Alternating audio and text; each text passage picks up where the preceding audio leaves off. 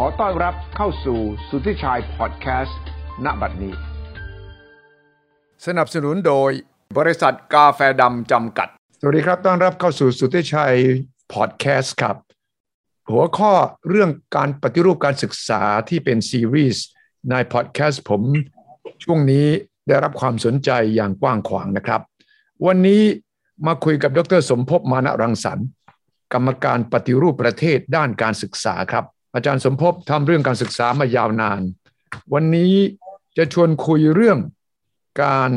คุยกันกับคนอาชีวะกับสมรรถนะทางการแข่งขันที่เปลี่ยนไป เราต้องปรับตัวอย่างไร การศึกษาไทยต้องปรับอย่างไร เพื่ออาชีวะของเราจะได้มีบทบาท และสามารถจะตอบโจทย์ของประเทศในยุคสมัยยุคดิจิทัลนี้ครับ สวัสดีครับอาจารย์สมภพครับ สวัสดีครับครับสวัสดีครับอาจารย์ครับครับสวัสดีครับ ครับ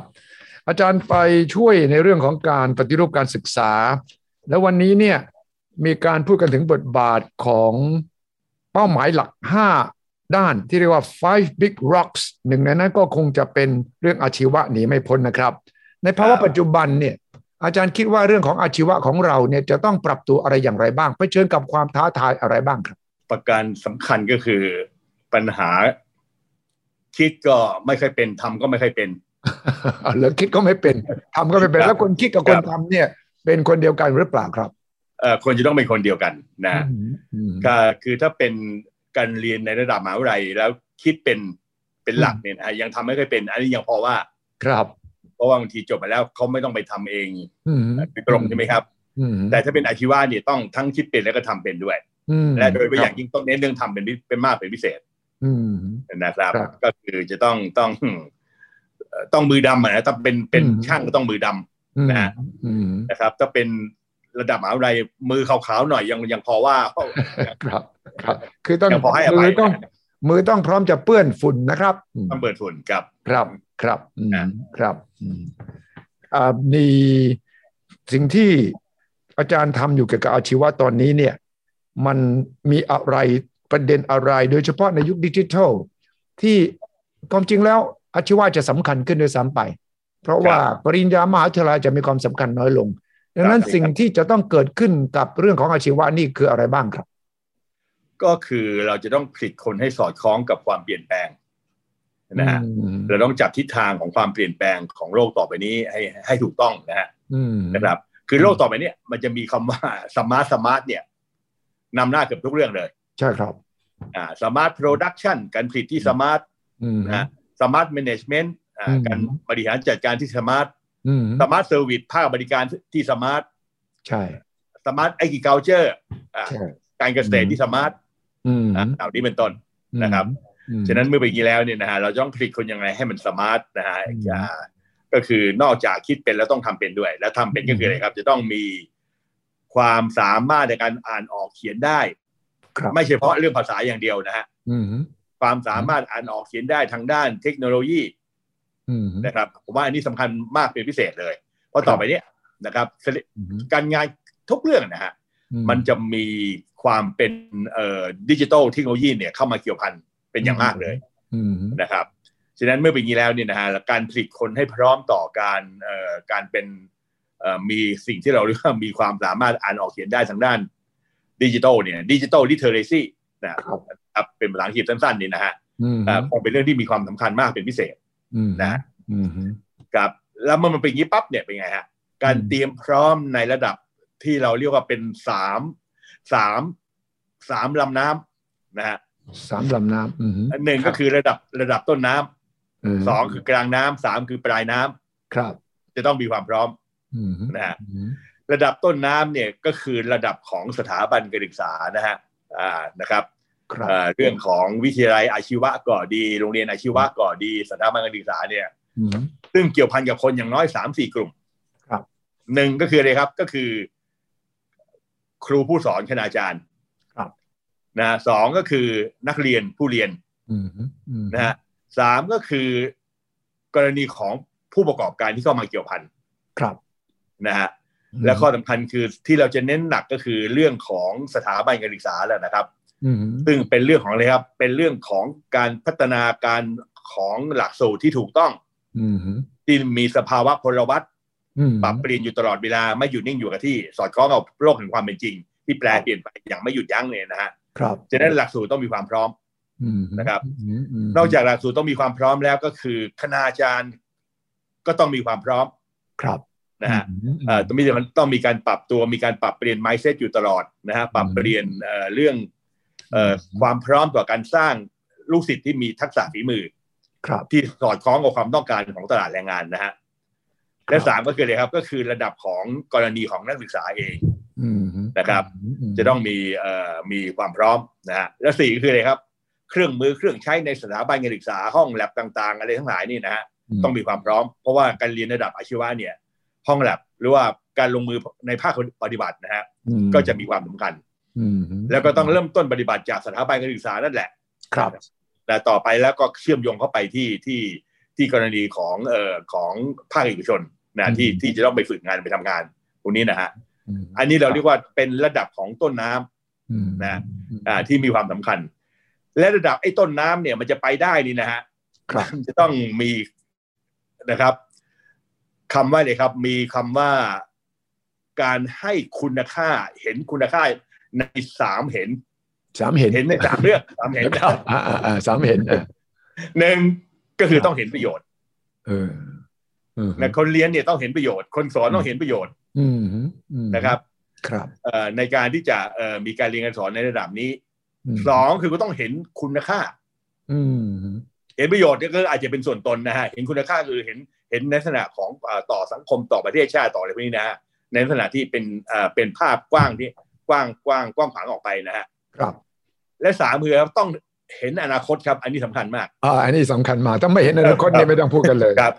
นะฮะถ้าเบื่อคนเรียนเขาเรียนไปแล้วเขาไม่เห็นอนาคตนะผมว่าปัญหานี้เป็นปัญหาใหญ่ในในบ้านเราใช่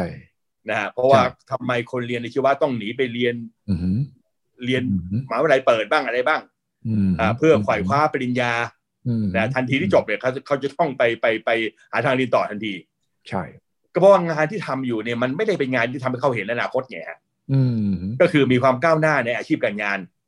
ครับนะอันนี้จะแตกต่างมากกับประเทศที่เป็นต้นตำรับนะฮะอืมนะครับผมคิดว่าประเทศที่เป็นต้นตำรับที่มีการพัฒนาไอการอาชีวะอย่างมากเลย ถ้าเป็นกรณีของตะวันตกก็คือประเทศเยอรมนีอืมอืมนะครับใช่และอืมอ่ามากๆเลยนะฮะครับ ครับ แล้วถ้าเป็นตะวันออกเนี่ยผมคิดว่าคนญี่ปุ่นเนี่ยอืมนะครับ เขาเรียนเต็มที่เนี่ยแม้แต่เรียนในระดับมหาวิทยาลัยเนี่ยเขาก็เรียนจบแค่ปริญญาตรีเขาก็พอแล้ว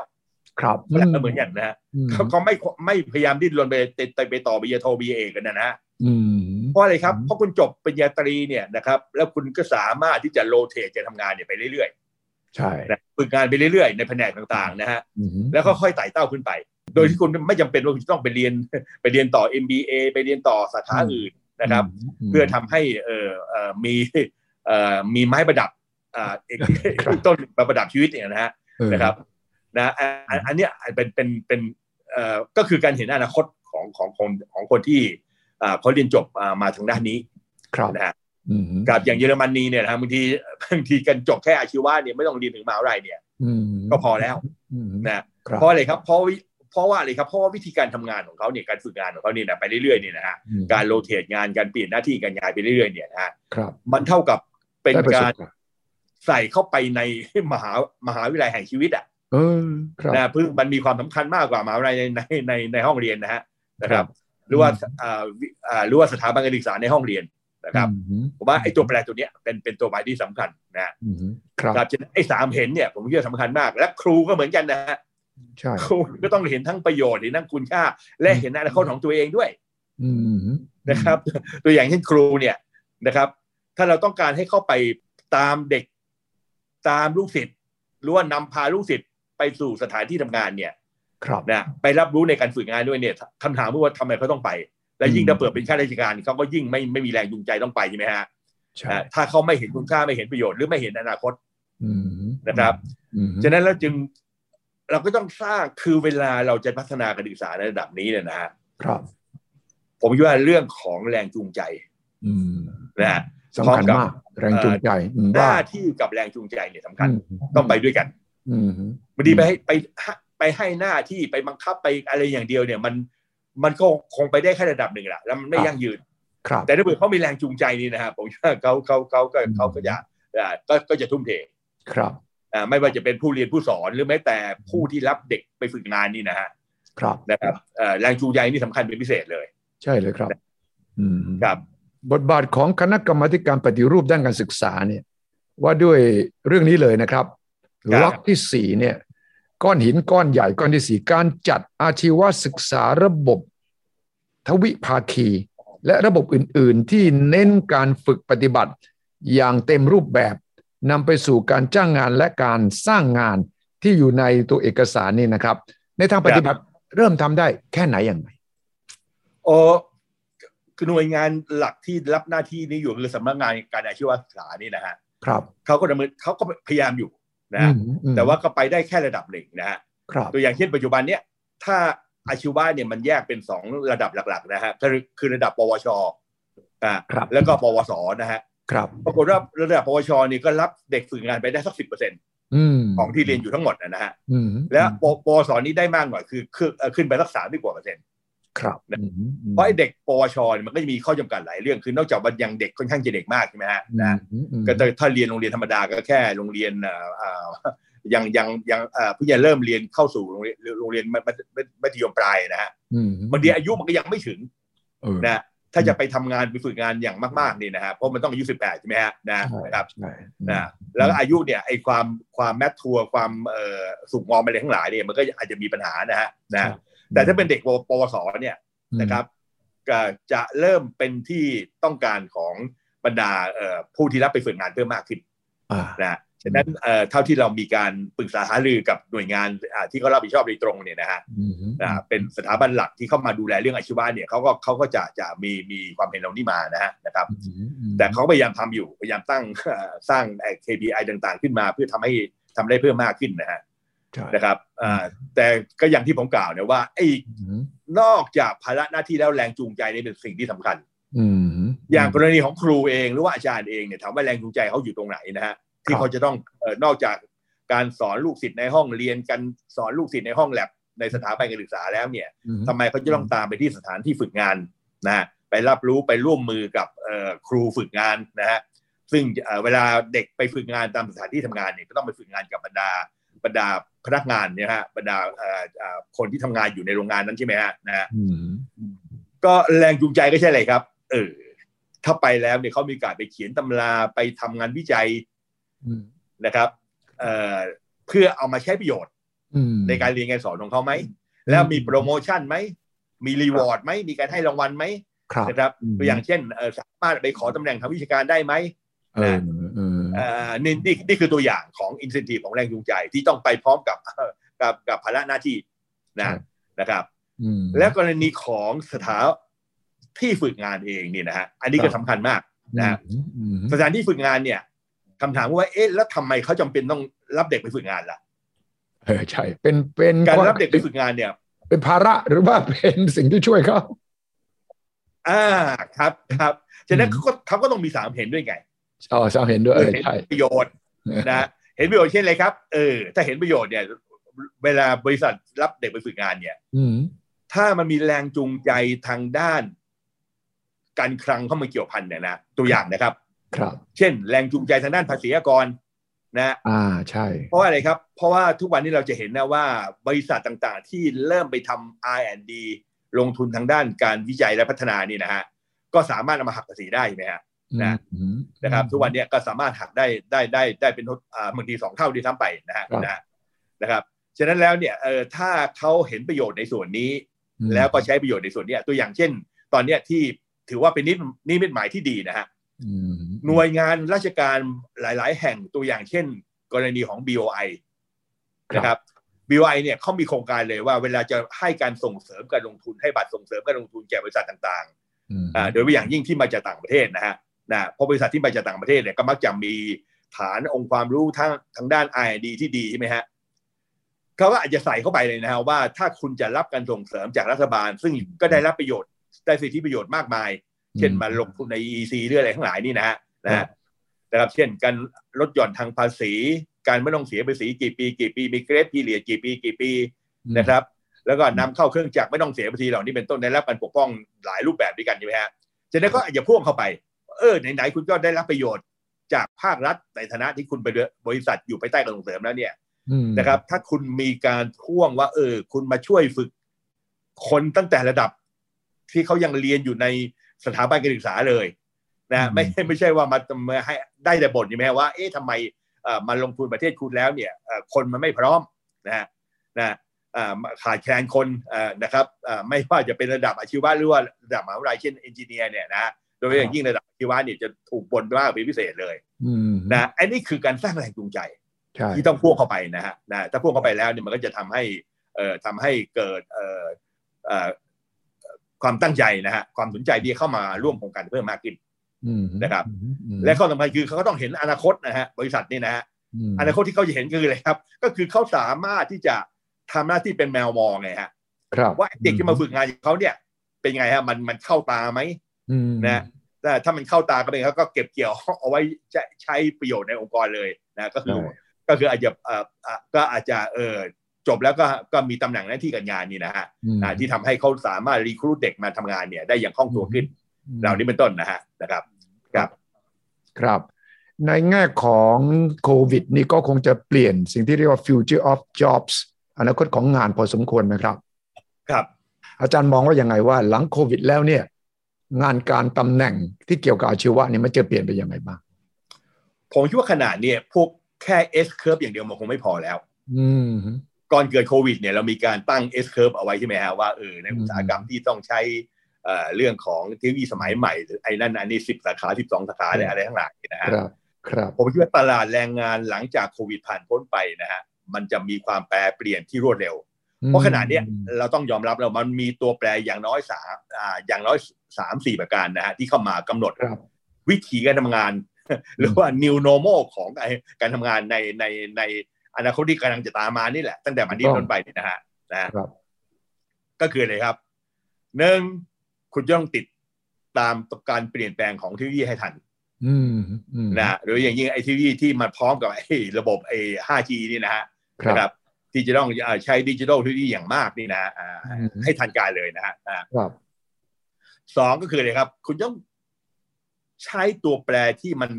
ไม่ใช่ตัวแปรทางด้านเศรษฐกิจโดยตรงอะอืมหรือว่ามันไม่ไม่ใช่ economic factor โดยตรงเนี่ยนะฮะครับอ่าตัวอย่างเช่นอะไรครับ ตัวแปรทางด้าน climate change อ่านะเรื่องความเปลี่ยนแปลงภูมิอากาศโลกอะไรทั้งหลายเนี่ยนะ decarbonization อะไรทั้งหลายเนี่ยนะฮะอืมนะตัวแปรทางด้าน healthcare นะใช่ฮะ หลังโควิดนี่นะฮะนะใช่จะได้ใช่ไอ้ตัวแปรทั้งที่เป็นปัจจัยทางเศรษฐกิจหรือว่า economic factor เนี่ยต้องผสมผสานร่วมกับไปกับเรื่องของ non economic factor ปัจจัยที่ไม่ใช่เศรษฐกิจนะฮะมเพื่อกำหนดว่าเออต่อไปนี้วิธีการทำงานเนี่ยมันจะต้องเป็นอย่างที่อ่าที่ที่เราเห็นนี่แหละครับและเราต้องเข้าสู่กระบวนการที่ตามมาแน่ๆนะครับ คืออมก็คือคำว่า virtualization ใช่ virtualization ถูกต้องครับอืมอ่าโลกเสมือนจริงนี่นะฮะนะตอนนี้มันก็มีการพูดถึงเรื่องอะไรอ่าไม่เท่าเวิร์ดอ่าอ่าอะไรทั้งหลายใช่ไหมฮะ Metaverse ใช่ใช่ Metaverse Metaverse ได้แล้วแล้วเออโลกเสมือนจริงไปแล้วเออครับครับครับอืมฉะนั้นไอ้พวกเนี้ยมันเป็นเอ่อมันเป็นเอ่อวิถีใหม่ของการทำงานนะฮะครับนะครับฉะนั้นแล้วเนี่ยเรื่องของ skill ของเด็กอืม skill and mindsetอืมผมว่าสองตัวแปรนี่สำคัญมากนะฮะครับอืมคือ skill ของเขานี่ที่สามารถเอ่อสอดคล้องกับความต้องการ ทางด้านทักษะฝีมือของอาการทำงานนะอืมที่ที่ที่จะเกิดขึ้นตั้งแต่บัดนี้เป็นต้นไปนี่นะฮะแล้วครัก็ต้องเป็น skill ที่มัน dynamic นะฮะและอาจจะอืมอาจจะต้องมี skill หลายๆอย่างในขณะเดียวกันด้วยนะฮะใช่ครับ แต่ว่า mindset นี่สำคัญที่สุดเลยอืมนะว่าคุณจะต้องมีวิธีคิดเอ่อวิธีมองอะไรต่างๆยังไงนะฮะอืมนะสร้างคนให้มีมีเอ่อความคิดที่มันเอ่อเอ่อเอ่อก็เรียกว่าเป็น creative thinking critical thinking ยังไง นะครับใช่อ่าแล้วก็ต้องมีแรงจูงใจยังไงนะมี inspiration ยังไงทั้งหลายเนี่ยอืมแต่ตัวแปรพวกเนี้ยจะเป็นตัวแปรที่สำคัญนะอืมนะครับฉะนั้นแล้วพวกเนี้ยผมคิดว่าคือเราคือโลกทุกวันเนี่ยการหาความรู้เนี่ย มันได้ไม่ได้มาจากตำราหรือว่าในห้องเรียนอย่างเดียวไงฮะนั่นสิโลกทุกวันนี้เราหาความรู้เราเปิด iPad เราเปิดมือถือเนี่ยปั๊บเดียวความรู้มันมาจากทั่วโลกเลยอืมนะฉะนั้นทำยังไงให้เด็กเนี่ยมีความอะไรครับมีมี attention ที่สูงขึ้น มี inspiration ที่สูงขึ้นนะมีทั้งความมุ่งมั่นมีทั้งแรงโดนมันในใจที่สูงขึ้นนี่นะฮะนะผมว่าพวกเนี้เป็นเป็นเป็นเป็นเรื่องที่สำคัญ ซึ่งจะเกิดขึ้นไม่ได้ ถ้าเผื่อเราไม่ไปปรับเปลี่ยน mindset ของเด็กนะครับให้พร้อมนะต่อต่อต่อต่อต่อการเอ่อรับรู้ใหม่ๆ ต่อการเรียนรู้ใหม่ๆนะอ่ามีความรู้สึกอยากรู้อยากเห็นอะไรต่างๆ ให้เกิดขึ้นนะฮะสร้างความรู้สึกอยากรู้อยากเห็นเนี่ยครับเข้าไปในในในในจิตวิญญาณของคนอะผมว่าอันนี้สำอ่าเป็นเรื่องที่สำคัญนะอืม งานเพราะอาว่าถ้าคชีนไม่วะอยากรู้ใช่ แต่งานอาชีวะเนี่ยที่ผ่านมาเราก็จะฝึกให้เด็กเราทำหลายๆอย่างที่ทุกวันนี้ AI ไปทำแทนได้แล้วใช่ครับฉะนั้นไอ้หลักสูตรนี้ต้องเปลี่ยนกันอย่างมโหฬารเลยนะครับ อืมอืมเราต้องทำยังไงเป็นนายของ AI ครับนี่ไงใช่ทำยังไงก็หลักสูตรในบ้านเราเนี่ยกว่าจะเปลี่ยนได้ กระทรวงศึกษากว่าที่จะตามทัน มันก็เปลี่ยนไปอีกแล้วครับครับ งั้นตรงเนี้ยใช่ครับถ้าเราอยู่ในคณะกรรมการปฏิรูปการศึกษาเนี่ย เราต้องทำอะไร เพื่อจะต้องแก้โจทย์ตรงนี้ให้ได้ สร้างคนให้มี dynamic mindset อืมก็คือต้องมี mindset ที่ที่มีพลวัตนะฮะอ่าอืมอ่าเปลี่ยนนะฮะอืมแล้วก็แล้วก็เอ่อมีความสามารถในการมองเห็นอ่าสิ่งที่จะเกิดขึ้นในในในอนาคตที่ชัดเจนขึ้นอืมนะซึ่งเราสามารถทอดตามองได้นะ ซึ่งผมว่าขณะนี้มันคงเดาคาดเดาได้ไม่ยาก ว่าไอ้ตัวแปรต่างๆที่มากำหนดความเปลี่ยนแปลงในช่วงช่วงอ่าวิถีใหม่เอ่อหลังโควิดเนี่ยมันน่าจะมีอะไรบ้างอืมนะฉะนั้นพอมีปั๊บเนี่ยเราต้องเตรียมเตรียมคนยังไงนะอืมฉะนั้นนอกจากความพร้อมเรื่อง skill เพราะ skill เนี่ยก็อย่างที่คุณวิชัยว่านะว่าครับ skill เนี่ยมันไม่ได้อยู่นิ่งอยู่กับที่อืมเออมันแป๊บเดียวแป๊บเดียวล้าสมัยได้ทันทีนะฮะถ้ามันไม่มีไอไอเอ่อการปรับเปลี่ยนที่มันเป็นสภาวะพลวัตเนี่ยเป็น dynamic skill นี่นะฮะ นะครับอืมฉะนั้นพวกนี้เอ่อเอ่อซึ่งจะเป็นไปได้ก็ต่อเมื่ออะไรก็ต่อเมื่อ กรณีของผู้จบการศึกษาเองเนี่ย ใช่นะครับต้องมีไอ้dynamic mindset อะอืม dynamic mindset อะอันนี้ผมคิดว่าสำคัญมากนะอืมนะครับแต่ว่า General dynamic mindset มีได้จะต้องมีการฝึกการสอนคนที่จะสอนให้เขามี dynamic mindset มี dynamic mindset แค่ไหนอ่านั่นแหละครับสำคัญ คือลูกปูเนี่ยบางทีแม่ปูก็สำคัญใช่ไหมฮะถูกต้องถูกต้องเออครับครับตอนนี้เรายังมีปัญหาว่าครูที่มาสอนเนี่ย เราเข้าไปฝึกเขายังไง เราจะจัดระบบการเทรนนิ่งใหม่ยังไง ตรงนี้เห็นไหม เห็นสิ่งที่เกิดขึ้นในกระทรวงศึกษาไหม แล้วข้อเสนอของคณะกรรมการปฏิรูปเนี่ย จะนำไปสู่สิ่งเหล่านี้ไหมโอ้ครับ คือนอกจากกรณีของนักศึกษาแล้วเราเราก็ให้ความสำคัญ คือสถาบันการศึกษาในระดับอาชีวะเนี่ยอืม เราใช้เป็นตัวตั้งเลยนะว่าสถาบันการศึกษาเนี่ยถ้าเข้ามาเกี่ยวพันมันต้องมีระดับของความร่วมมืออย่างน้อยที่เราเรียกว่าเป็นระดับสไลภาคีอืมนะฮะก็คืออมภาครัฐเข้ามามีบทบาทยังไง โดยเฉพาะอย่างยิ่งในสถาบันการศึกษาที่เป็นของภาคภาครัฐนี่นะฮะนะอืมอืมสองก็คือกรณีของตัวสถาบันการศึกษาเองครับนะแล้วก็สามเอ่อซึ่งเอ่อสามก็คือกรณีของภาคธุรกิจเอกชนอืมนะฉะนั้นแล้วเนี่ยกรณีของ ครูอาจารย์ที่สอนอยู่ในเอ่อสถาบันอาชีวศึกษาเนี่ยครับก็คงจะต้องนอกจากเขาจะต้องมีเอ่อเอ่อเทรนนิ่งใหม่ๆนะอืมมีการฝึกอบรมใหม่ๆแล้วเนี่ยผมคิดว่าการให้เขามีโอกาสเข้าไปดูความเปลี่ยนแปลงของโลกแห่งการทำงานจริงเนี่ยอันนี้สำคัญที่สุดเลยใช่นะซึ่งซึ่งเป็นเรื่องที่ไม่ยากเพราะลูกศิษย์ต้องไปฝึกงานอยู่แล้วอืมแล้วครูก็จะต้องฝึกเอ่อเอ่อก็จะต้องมีมีเอ่อการติดต่อเอ่อไปมาหาสู่กับสถานที่ฝึกงานอยู่แล้วอืมแล้วข้อสำคัญนะครับ ถ้าครูเองอาจารย์เองเนี่ยมีความสามารถพอนะฮะครับเป็นที่พึ่งแก่เอกชนได้เนี่ยโอ้โหอันนี้แหละวิเศษเลยใช่เพราะปกติแล้วเนี่ยบริษัทต่างๆบางทีเขามีปัญหาเรื่องนั้นเรื่องนี้ทางทฤษฎีเขาแก้ไขตัวได้ได้ตัวเองอาจจะไม่คล่องตัว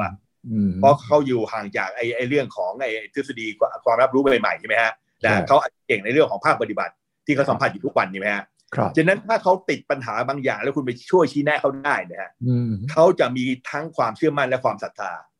ต่อครูที่มาจากโรงเรียนอาชีวะนี่นะฮะและอันนี้ปั๊บเนี่ยโอ้โหเวลาไปขอความร่วมมืออะไรต่างๆนี่จะง่ายมากเลยอืมเพราะมันมันอันนี้คือเห็นประโยชน์ไงฮะใช่นะครับเอ่อเห็นประโยชน์แล้วแล้วก็เมื่อเห็นประโยชน์ก็นำตัวการเห็นคุณค่าใช่ไหมฮะนะอืมฉะนั้นเมื่อเป็นอย่างนี้แล้วเนี่ยครูเองเนี่ยนอกจากการฝึกอบรมนะฮะที่อืมเป็นหน้าที่ของสถาบันหรือว่าองค์กรที่เป็นหน่วยงานกลางของสถาบันทางด้านอาชีวศึกษานะครับ เอ่อเอ่อเช่นเอ่อเอ่อที่มีแก่นแกนอยู่ที่สำนักงานอาชีวศึกษานี่นะฮะอืมแล้วนี่นะครับก็คงจะต้องเชื่อมโยงไปสู่เรื่องของทวิภาคีอืมครูเองก็ต้องมีทวิภาคีด้วยใช่ครูก็ต้องมีนะเออใช่ครับอืมนะฮะอืมก็คือก็ก็คือการการการการไปรับรู้กันในโลกแห่งการทำงานนะครับอืมว่าเขาทำกันยังไง และเมื่อเข้าไปดูแล้วเนี่ยโอ้โหแน่นอน ครูบาอาจารย์เองเนี่ย มันก็จะแม่นทฤษฎีมากกว่าใช่ไหมฮะนะอืมในกรณีของโรงงานใช่ไหมครับนะฮะอืมฉะนั้นถ้าเผื่อเขาสามารถเชื่อมโยงระหว่างความรู้ทางทฤษฎีนะองค์ความรู้ทางวิชาการเนี่ยอืมเข้าหาภาคภาคปฏิบัติได้เนี่ยอืมแล้วก็มีการปรับเปลี่ยนอยู่ตลอดเวลานี่นะฮะอืมผมว่านี่แหละครับ คือแนวทางที่จะนำไปสู่การสร้างเอ่อผู้จบการศึกษาเนี่ยที่เป็นที่ต้องการของตลาดอืมนะครับครับอ่าครับได้มากยิ่งขึ้นไปครับ มันจะมีแนวโน้มอย่างหนึ่งไหมที่คณะปฏิรูป เกี่ยวกับการศึกษามองว่า เอกชนที่เขาพร้อมอะเขาก็ตั้งเป็นคอร์สสอน แล้วเขาก็จะได้สอนตรงกับความต้องการของเขา โดยที่ไม่จำเป็นต้องไปโรงเรียนอาชีวะ หรือว่ากระทรวงศึกษาอีกต่อไป มันเป็นไปได้ไหมว่า เอกชนเข้ามาร่วมในตรงนี้ได้อย่างไง โดยตรงเลยนะ ผมไม่ได้หมายถึงอ๋อครับเทรดไม่ได้หมายถึงฝึกงานแล้วนะ หมายถึงว่าผมไปเจอบริษัทใหญ่ ๆ หลายแห่งโตโยต้าเอย SCG เอยเนี่ยก็บอกคนที่เขาได้มามันไม่สอดคล้องกับสิ่งที่เขาต้องการ ดังนั้น เขาก็เลยตั้งไปโรงเรียนข้างในเลย อย่างนี้เนี่ยครับมันจะเป็นหนึ่งในทางแก้ไหมครับ เป็นทางเลือกทางหนึ่งนะฮะอืมแต่ไม่ใช่ทางเลือกทั้งหมดนะฮะอืมเพราะว่าอะไรครับ เพราะว่าโรงเรียนเองเอ่อสถาบันของเขาเองเนี่ย มันมีกฎเกณฑ์ข้ออะไรต่างๆเยอะแยะมากมายเข้ามาเกี่ยวพันครับคือตัวอย่างเช่นถ้าต้องการที่จะให้ใบประกาศนียอ่าอ่าถ้าเป็นเอ่อระดับอาชีวะมันก็อาจจะเป็น certificate ใช่ไหมฮะนะใช่ใช่คุณก็ต้องเรียนให้มันบรรลุข้อบังคับตามที่หน่วยงานทางรัฐที่เอ่อที่ที่มีหน้าที่ดูแลเนี่ยนะครับเอ่อได้ได้ครบใช่ไหมฮะได้เทียบซึ่งอันเนี้ยเทียบเทียบวุฒิเทียบอะไรเนี่ยเหรอใช่ใช่เพราะว่าถ้ามันมีวุฒิเนี่ยอืมมันก็มันก็ทำงานที่นี่แล้วเวลาเขาย้ายงานเขาอาจจะมีปัญหาใช่ไหมนั่นแหละนะเออนั่นแหละอ่าเพราะเขาไม่มีวุฒิใช่ไหมอย่างนั้นและไอ้ไอ้เรื่องวุฒิเนี่ย มันก็สำคัญในระดับหนึ่งแหละแต่ไม่ใช่ว่าสำคัญอย่างอย่างอย่างสิ้นเชิงนะฮะใช่นะครับใช่นะครับอืมครับฉะนั้นเมื่อเป็นอย่างนี้แล้วเนี่ยคำถามคือว่าแล้วที่ทำงานเองเนี่ยอืมจะไปตั้งโรงเรียนที่สามารถประสิทธิ์ประสาทใบประประกาศนียบัตรหรือแม้แต่ปริญญาถ้าเป็นกรณีของอุดมศึกษาเนี่ย ได้นี่นะฮะโอ้โหมันมันมันมันโอ้เขาไม่อยากผมว่าเอกชนไม่อยากยุ่ง เพราะว่าครับมันจะมีกฎเกณฑ์กติกามากมายที่เอกชนบอกโอ้ยไม่ไหวไม่คุ้มที่จะต้องมาทำการกรอกฟอร์มนี้ทำอย่างนี้อย่างนั้น ผมว่าตรงเนี้ยมันต้องเปลี่ยนที่ต้นทางก็คือตัวกระทรวงศึกษาเองไหมครับ คือมันไม่ใช่แค่กรอกอย่างเดียวนะคุณต้องถูกประเมินอยู่ตลอดเวลาดูประเมินดูตรงใช่ใช่ใช่ใช่เออครับอืมเออ ผมว่าหน่วยงานของที่ดูแลผู้กำกับตัวอย่างเช่นกระทรวงศึกษาเนี่ยมีความสำคัญมากนะอืมนะครับ ที่จะต้องเออแต่ว่าต้องมีความยืดยืดหยุ่นและเป็นเป็นพลวัตอืมนะว่าทำยังไงคือผมคิดว่าการให้แรงจูงใจให้ motivation เนี่ยนะอืมสำคัญกว่าเรื่องของ enforcement หรือว่าเข้าไปบีบบังคับเข้าไปสร้างกฎเกณฑ์บังคับใช่นะถูกต้องนะฉะนั้นสองเรื่องนี้มันไปด้วยกันได้ยังไงเนี่ย ผมว่าเป็นเป็นเรื่องที่สำคัญนะครับฉะนั้นแล้วเนี่ยนะครับมันก็ต้อง เห็นประโยชน์เห็นคุณค่าและเห็นอนาคตด้วยกันทุกฝ่ายนะฮะถ้าทำได้แล้วก็มันก็จะทำให้ขับเคลื่อนได้ง่ายขึ้นนะครับ ครับครับครับอาจารย์ทำเรื่องนี้มานานพอสมควรมีความหวังไหมว่าเราจะแก้ได้ ก็ผมคิดว่าเนื่องจากว่ามันเป็นการทำในแง่ของระดับนิติบัญญัติ เพราะว่าในหน่วยงานของเราเนี่ยเรางานเราเราแรงงานต่อวุฒิสภาใช่ไหมฮะนะครับ นะครับเอ่อฉะนั้นเมื่อเมื่อเป็นอย่างนี้แล้วเนี่ยมันก็เป็นเป็นเอ่อเป็นสิ่งที่เอ่อการทำงานเนี่ยก็อาจจะทำได้ได้ง่ายขึ้นในระดับหนึ่งอืมนะอืมเพราะว่าเพราะว่ามันก็จะสามารถไปขอความร่วมมือนะครับ กับบรรดาผู้ที่เกี่ยวข้องทั้งหลายเนี่ยนะฮะครับโดยเฉพาะอย่างยิ่งหน่วยงานรัฐด้วยกันเองนี่นะฮะนะครับอืมอืมเอ่อได้คล่องตัวขึ้นนะแต่ว่าก็คงหวังได้แค่ระดับหนึ่งนะฮะถ้าเผื่อว่าการผลักดันนั้นมันไม่เกิดความต่อเนื่อง เพราะว่า ไอ้หน่วยงานแบบที่เราทำอยู่ขณะนี้มันไม่ใช่เพิ่งจะเกิดในชุดของเรานะฮะมก่อนหน้านี้มันก็เกิดมาแล้วไม่รู้กี่ชุดต่อกี่ชุดนะฮะก็นะครับครับแต่ว่าเอ่อเอ่อเมื่อเอ่อถึงเวลารับรูปไปแล้วเนี่ยมันเอ่อแบบของเราเนี่ยมันก็เหลือเวลาแค่ปีกว่าอืมนะอืมๆนะครับแล้วก็มีหน้าที่สร้างไกด์ไลน์นะฮะเราอืมไม่มีหน้าที่เข้าไปลงมือทำเองนะฮะไปนะครับ implement ไม่ได้ไปสั่งให้ใครเปลี่ยนจะปรับอะไรไม่ได้ ไม่ได้ไม่ได้ครับเพราะไม่ไม่ใช่หน้าที่ของเราต้องลงไป implement ไม่มีงบประมาณอะไรต่างๆ ที่จะเข้าไป implement ต่างๆด้วยนะฮะอืมแต่ว่าเราจะสร้างกรอบ ขึ้นมาว่าเออมันควรจะต้องทำแบบนี้ทำแบบนี้ทำแบบนี้นะแล้วก็อะไรครับ แล้วก็เสนอแนะเข้าไปในหน่วยงานที่เขาดูแลทางด้าน regulation โดยตรงใช่ไหมฮะมเพื่อนำไปสู่การอ่าสร้างลู่ทางในการหาความร่วมมือมเอ่อนะครับ จากหน่วยงานที่เกี่ยวข้องที่จะเข้ามาร่วมกันนะฮะอืมนะครับอืมอืมฉะนั้นก็ยังมีความหวังอยู่ หวังว่าจะผลักดันกันเอ่ออย่างน้อยที่สุดก็บางส่วนนะนะถ้าไม่ได้ทั้งหมดใช่ไหมครับอ๋อครับใช่ครับนะมคือก็อย่างที่ผมผมขอข่าวย้ำ ตอกย้ำอีกทีนะฮะครับ คุณต้องสร้างสามเห็นให้เกิดขึ้นในทุกฝ่ายให้ได้อ๋อสามเห็นถูกต้องย้ำอีกทีเลยครับอืมนะครับย้ำอีกทีเห็นเห็นหนึ่งเห็นคือประโยชน์ประโยชน์เห็นสองเห็นคุณค่าเออเห็นคุณค่าสามเห็นอนาคต เห็นอนาคตนี่นี่นี่เห็นประโยชน์เห็นคุณค่าเห็นอนาคตนะครับทั้งหมดเนี่ยผมคิดว่าเนี่ยคือหัวใจเลย ถ้าไม่ครับสะมีสามเห็นแล้วก็ยาก ไม่ว่าคุณจะเขียนให้มันดูดียังไง จะประกาศโฆษณาชวนเชื่อยังไง ถ้าไม่มีสามเห็นนี้ ไม่มี five rocks หินห้าก้อนนี่ไม่เกิดใช่ไหมครับครับ ครับครับครับนั่นแหละครับนี่เป็นสิ่งที่ผมคิดว่ามีความสำคัญอย่างยิ่ง ในเมื่อเราพูดกันถึงเรื่องของรีฟอร์มใหม่การศึกษาไทย แล้วก็วันนี้คุยกับดร สมภพมานารังสรรค์ เรื่องของอาชีวะ แล้วก็คงเห็นนะครับว่า เรารู้ว่าเราควรจะไปทางไหน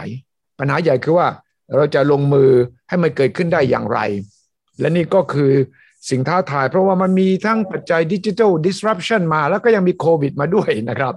ดังนั้นก้าวต่อไปจึงมีความสำคัญเป็นอย่างยิ่ง วันนี้ต้องขอบคุณดรสมภพมากเลยครับ สวัสดียินครัดีบครับ สวัสดีครับ สวัสดีครับสวัสดีครับครับ สนับสนุนโดยบริษัทกาแฟดำจำกัด สามารถติดตามสุทธิชัยพอดแคสต์ได้ทุกช่องทาง ทั้งระบบ iOS และ Android สุทธิชัยพอดแคสต์ anywhere anytime any device